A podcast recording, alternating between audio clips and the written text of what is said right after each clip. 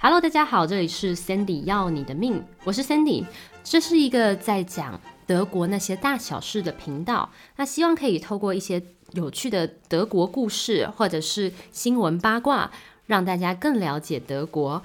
就此呢，也可以衍生出一些学习德文的兴趣。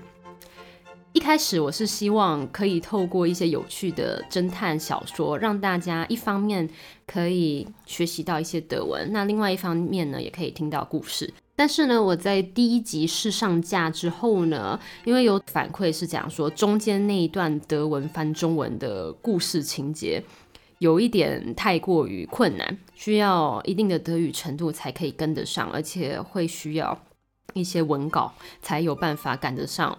我的频道速度，但是这不是我的本意，因为我不希望大家在轻松的时间还要上课。我们上课的时候就好好上课，轻松的时间我们就轻松的听一些东西就好了。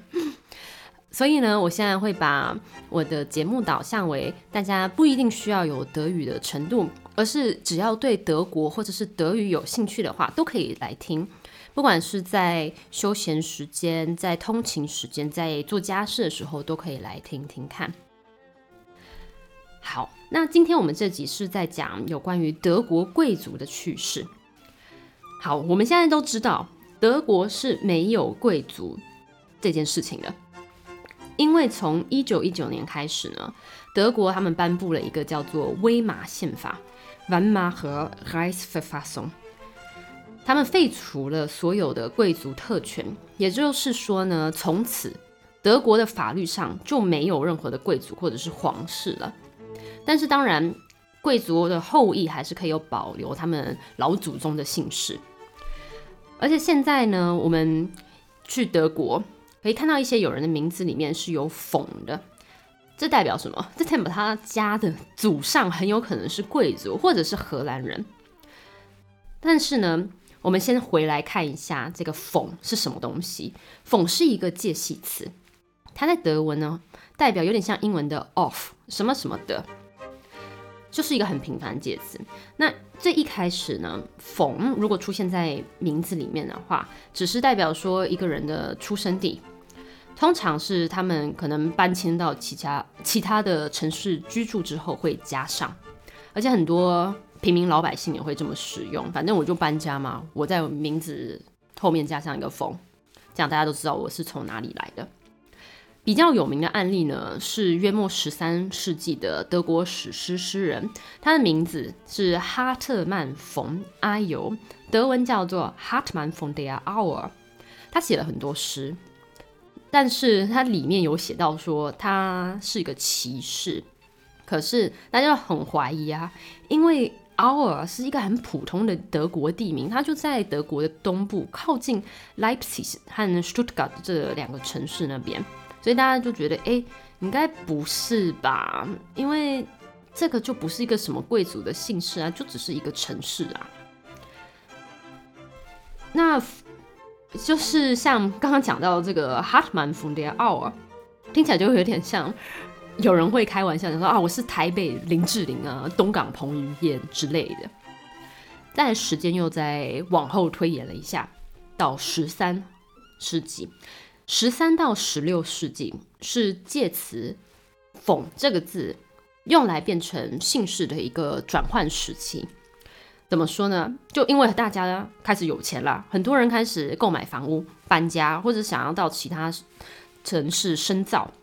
所以就造成了很多的姓氏改变，但是呢，在这一段时间，也有很多的贵族呢，他们就想要显示他们自己家族身份的显贵，用“讽”来表示自己可以拥有特权。那甚至还有一些贵族啊，觉得用一般的地名不够炫炮，要创造一些虚幻不存在的地名，那放在自己的姓氏后面。现在到了十七世纪，那十七世纪的时候呢，“讽”这个德文的介词已经变成了贵族们的特有标记。现在到二十一世纪呢，也是大部分的贵族世家他们的姓氏都是有“讽”，很少是没有的。不过，德国和荷兰，因为他们在国界上嘛，国界紧邻，所以有很多的荷兰后裔会在德国发展，他们就搬到了德国。然后他们的子子孙孙呢，就继续待在德国，名字里面也有冯。不过因为荷兰语，他们这个介词叫凡，跟德语的冯虽然听起来非常的像，但是荷兰的凡它完全没有代表任何的贵族意义，就只是代表了一个地方。就像我之前在大学的时候呢，有认识一个同学，他的名字后面就有冯。那时候我就觉得很兴奋，说啊，天哪，我第一个认识的贵族吗？就是他跟我讲说，哎，没有，呃，我其实只是祖上是荷兰人，就不知道哪一个曾曾曾孙，呃，不是 曾曾曾祖父 搬到了德国，而且他本人呢也是就是很高大，然后是有金发的，并不是特别说他祖上有贵族的身份。那现今社会中。虽然德国没有法律上的贵族，但是名利上还是有的嘛。他们可以保有他们自己的祖上名字。如果想要当贵族的话，而且但是你祖上没有贵族的血统，血统也是有其他方方法。那是什么方法呢？就是给他买一个嘛。有钱万事都能通，每一次都是这样，不管什么事都是这样。但是这边在讲的买一个不是到什么奇怪的网站上面去买一张假的证书，想说啊，我今天就是某某公爵或是公主了，不是，而是呢，你可以透过被收养的方式变成贵族。那因为你如果被贵族收养的话，就基本上你是他们名字上的养子或是养女嘛，还可以跟政府正式申请你要更改姓氏，就。你就可以正式成为贵族的后裔，那当然也可以透过婚姻的方式变成贵族啊。如果你刚好认识了某某某某亲王、某某公主的后裔的话，然后跟他们结婚，你自己也会得到那个头衔。那这种收养的话，人家当然不可能免费收养你啊！哎，为什么要做这种免费的事情嘛？他们当然是收费的。那价钱是多少？我在网络上查了一下，价格不太一定，有很多不同种，而且大概大部分的人都是透过一个叫做嗯头衔，哎不对，不好意思，叫做封号经销商的方式来去跟一些想要变成贵族的人联系，这些价钱通常。可能是在一万欧元左右。那也有一些人呢，是讲说要要求他们每个月提供不一定金额的养老费。那其中一个封号经销商，他们网站就叫做 a l d e r s t i t e r 因为贵族在德文是 Alder，然后头衔叫 Titel，所以 a l d e r s t i t e r 贵族头衔，基本上你就打一下 Adolf Titel 高粉或者什么的，嗯，要买贵族头衔，你就可以找到很多种不同的呃不同的网站。那这种封号经销商的话呢，他们有个名称叫做 Titel Handel，就是来卖封号的经销商。好，我们现在讲了这么多，他们到底有没有一些成功的案例呢？有。而且还很多，比较有名的，像是在一九八零年，一位美国德裔的电视剧演员，就通过了被收养的方式，变成了德国的亲王。但是这位美国德裔的电视剧演员，他是在德国出生的啦，然后在之后他就跑去了美国发展。这位是谁呢？这位是。佛罗德里克·安哈尔特亲王啊，讲的嘴巴都快要没有办法正常运作了。Friedrich Prinz von Anhalt，他的本名叫做 Hans Robert Lichtenberg。在一九八零年的时候呢，他透过中介被安哈尔特的玛丽·奥古斯特公主所收养。这位公主的德文名称叫做 Marie Augusta Prinzessin von Anhalt。这位玛丽公主呢，也是德国一个很古老的贵族家族成员的一员。是安斯卡尼家族 （Ascania） 他们贵族家族的成员。这位玛丽公主的爸爸，他甚至有当过安哈尔特的公爵。现在，呃，安哈尔特呢在哪里呢？就是在莱比锡、莱比锡和柏林的附近，全名叫做 Saxon-Anhalt，萨克森安哈尔特。如果有兴趣的话，会可以在 Google 地图上面找一下。他们当初的收养协议啊，是 Frederick 要给玛丽公主每个月两千马克的养老金。那我去网络上查了一下，马克和欧元的兑换比是多少？换算成今天的欧元，那大概就是一千二十二块钱，就不是很多啊。因为在德国的平均所得，大家税后差不多是快要两千左右。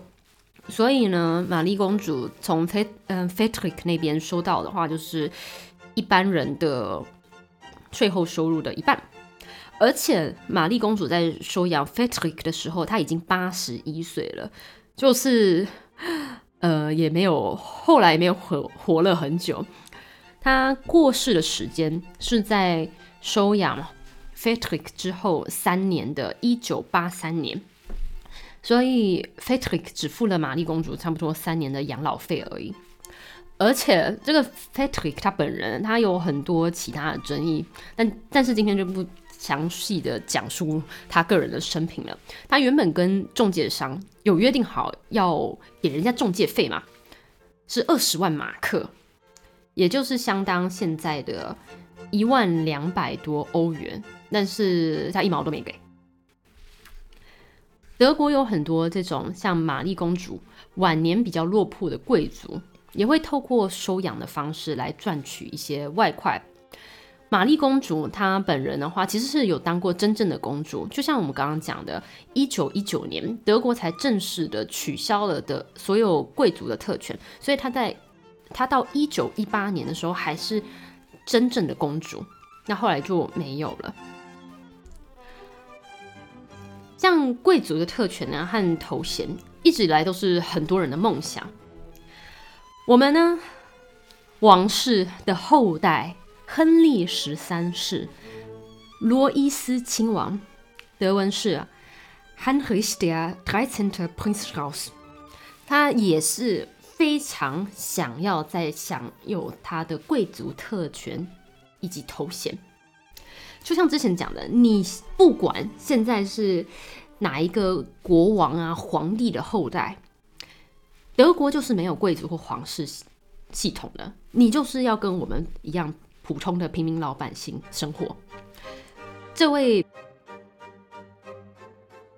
罗伊斯亲王老先生，他的本业是在做房地产的，因为没有任何的特权，他就是对他的平凡生活很不满意嘛。就是他就觉得，哎呦，我明明身上流着是蓝血呢，哎，是皇室呢，我一定要再变成一次皇族啊！所以他很积极的在在参与以及。组织一些帝国主义复兴的活动。这位七十一岁的老贝贝啊，他根据德国新闻报道《Tagesschau》报道出，他在去年的二零二二年十二月七日，因为与其他人计划攻击国会大厦，并且有意干扰德国全国的电力供应，就被逮捕入狱。而且其他二十四位有参与的人也被逮捕入狱。那被逮捕之后呢？这位罗伊斯亲王北北呢？他很好笑。他说他们组织的恐怖组织，因为在新闻上面他们是讲说，这位罗伊斯亲王呢，他是组织了一个帝国主义的恐怖组织哦。德文写的是 terroristische Vereinigung。但是呢，他讲说他是组织了一个爱国组织，德文是 Patriotische Union。那这个组织到底是在诉求什么？他们诉求的是废除德意志联邦共和国的宪法，而且要建立一个类似于一八七一年的德意志帝国国家，并且他让它变成德国的摄政王，就是他要有实权。那当然，德国怎么可能会？接受他这种东西啊，就是你在说什么东西？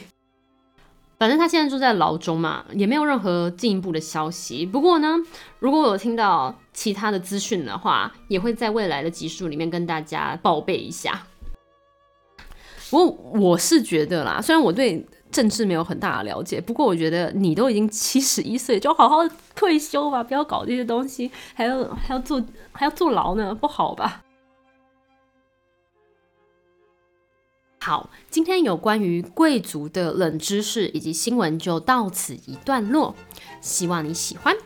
那下一集我们会讲到德国二零二零年疫情期间震惊全国人民的汉挪威 Hanover 凶杀命案。我觉得这真的是还蛮值得被关注的一件事情，尤其是我相信有不少在听这集节目的人。可能是只身在国外工作或者是留学的，那也希望大家可以特别保护好自己，以及注意自己的人身安全。好，突然一个很沉重。好，最后呢，希望大家都在过年的时候有吃饱饱，好好的休息。那如果有兴趣学习德文的话，欢迎点击我单集。资讯连接中的课程来报名二十堂德文 R N 检定易如反掌，那我们就下期再见喽，Cheers。